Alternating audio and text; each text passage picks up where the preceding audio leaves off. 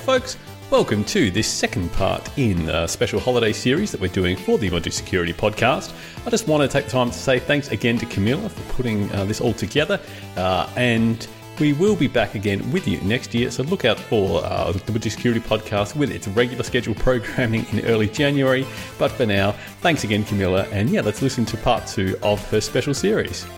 Hello, Alex, and hello, listener.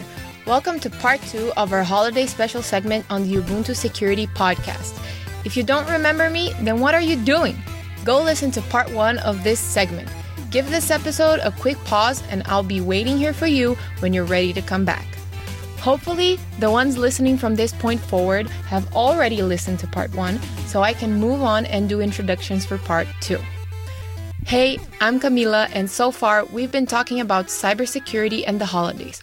More specifically, what is it about the holidays that attracts hackers to your company's network or even your personal devices?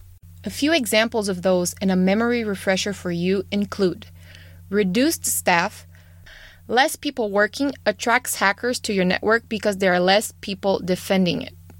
Human error, your system is only as safe as your weakest link, and the weakest link tends to be people themselves. Increased amount of emails being received. People really enjoy doing their shopping during the holidays, and hackers definitely take advantage of that. The use of insecure Wi Fi networks by company staff. Anyone can connect to those networks, including the enemy. Companies under preparing for busy times E commerce companies, for example, need to be equally ready to face customers and hackers. And last but not least, companies not preparing at all for risky times. Santa won't come down a hacker's chimney to leave them gifts, but you can be sure that they will come down yours to leave you some malware. So that was a quick recap for you. Today, however, instead of talking about the why, we're talking about the what. What can you do to avoid cyber attacks during the holidays? And what can you do to fix the issues that might be the flame drawing the hacker moth to your network?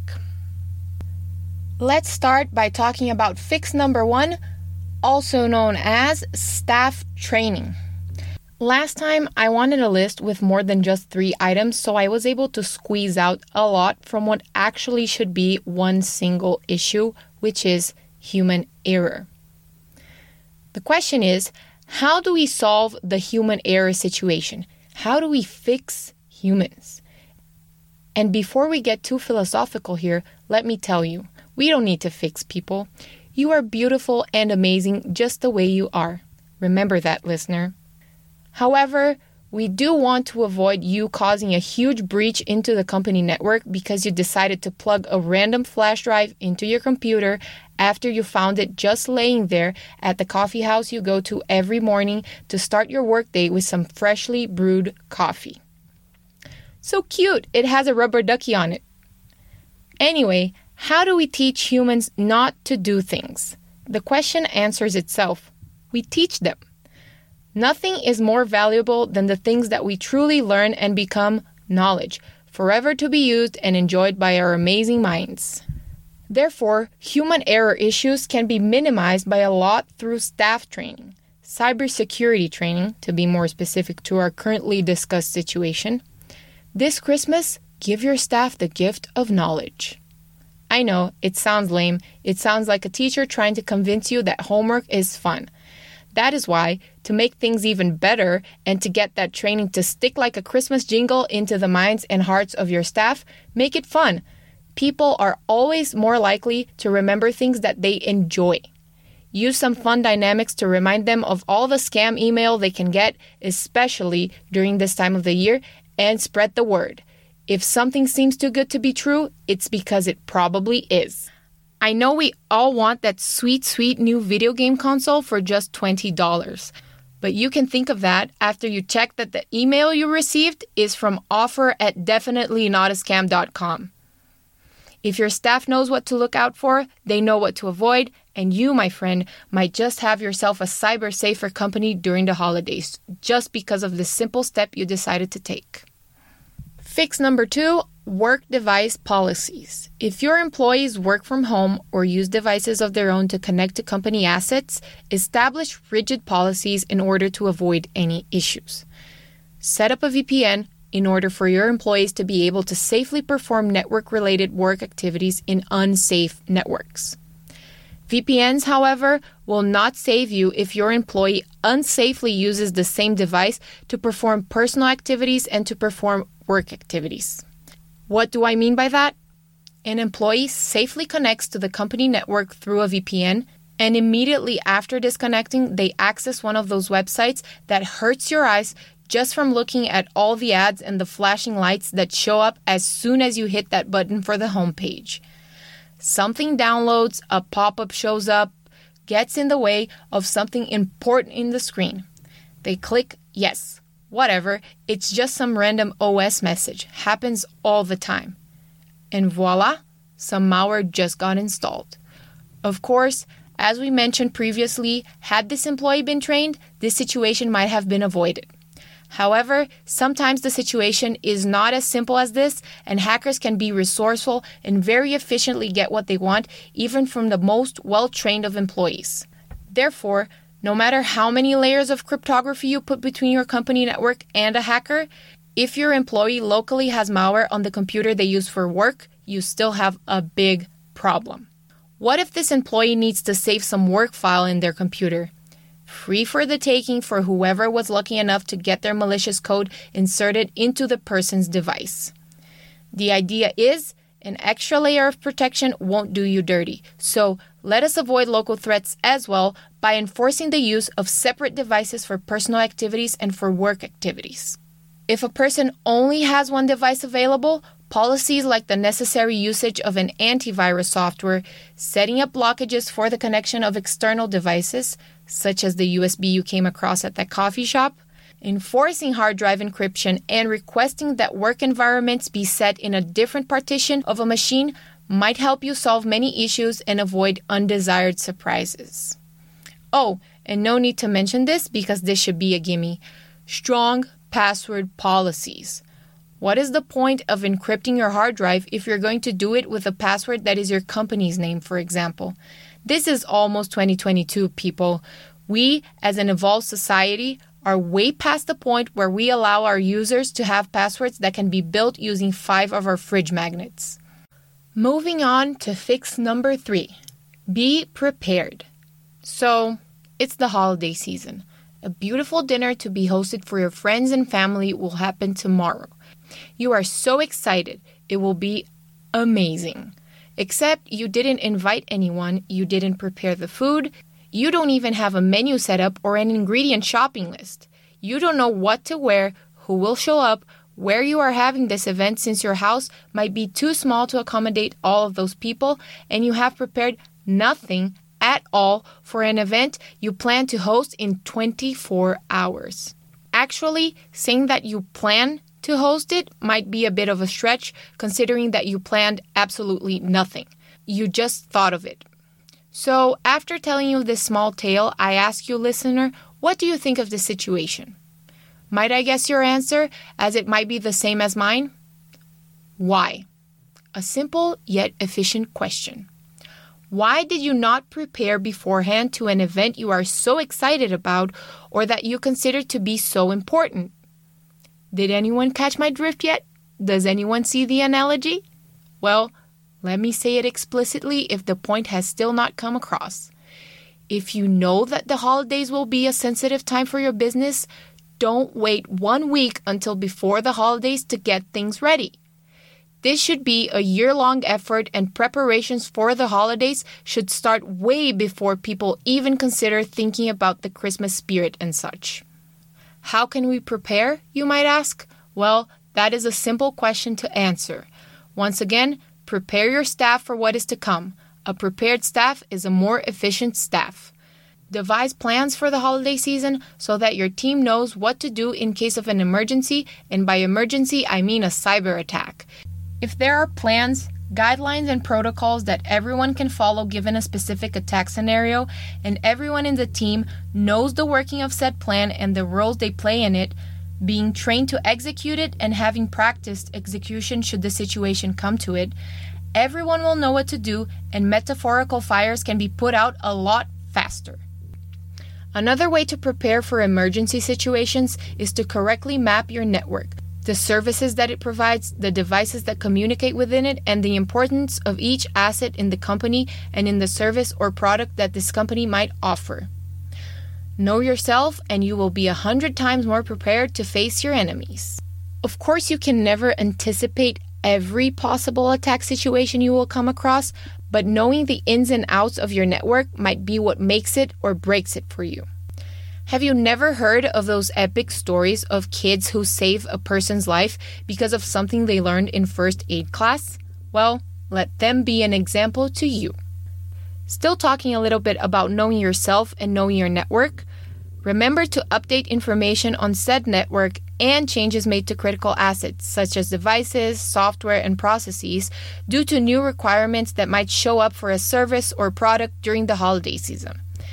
These are times where changes to the infrastructure, hardware, and software might be needed in order for a business to adapt to new client demands or even to start preparing for the year to come.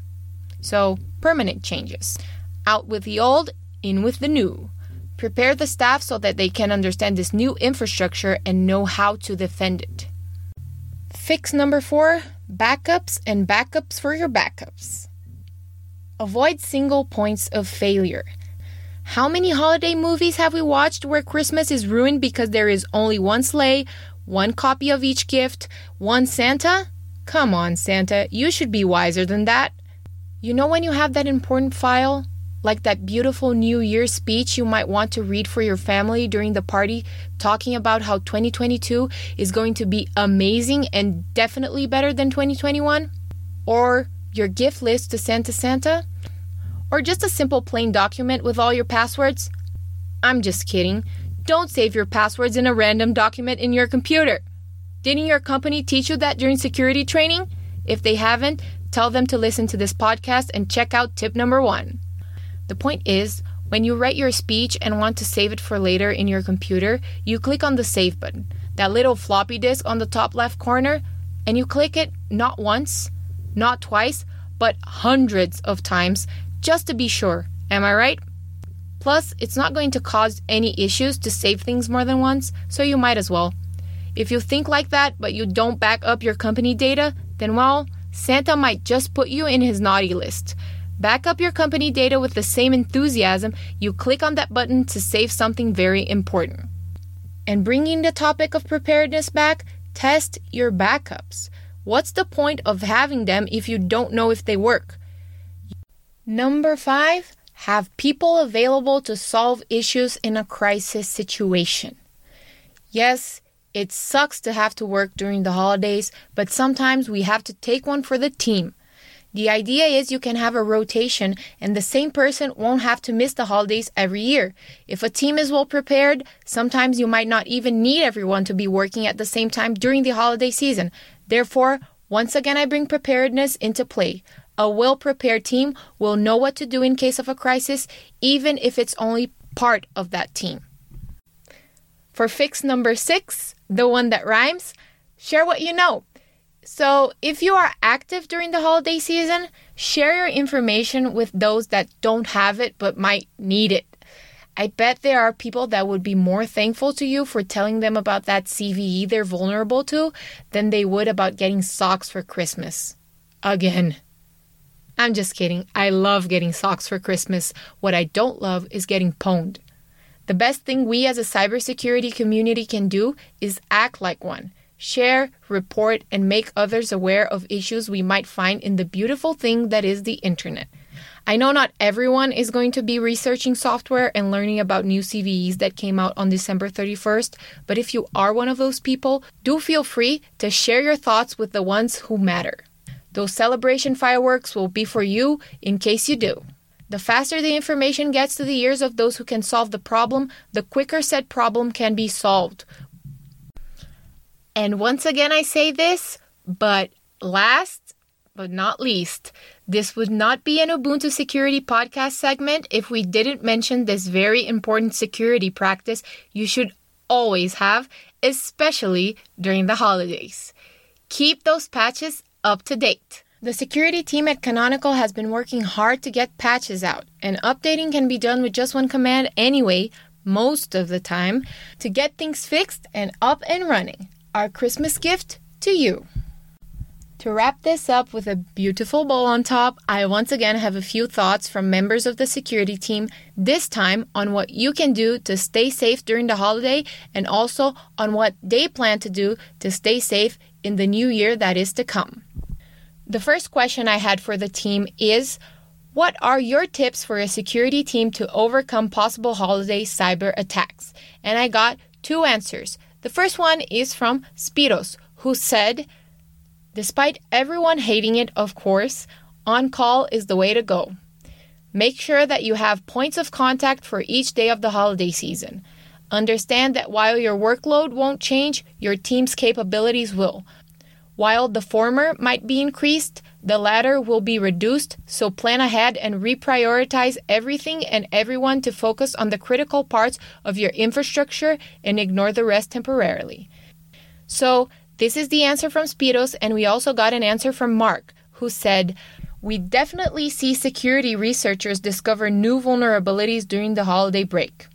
I suspect it gets boring being stuck with family for a few days, so it's important for companies to keep an eye out for important security updates during the holidays and to deploy them as soon as possible.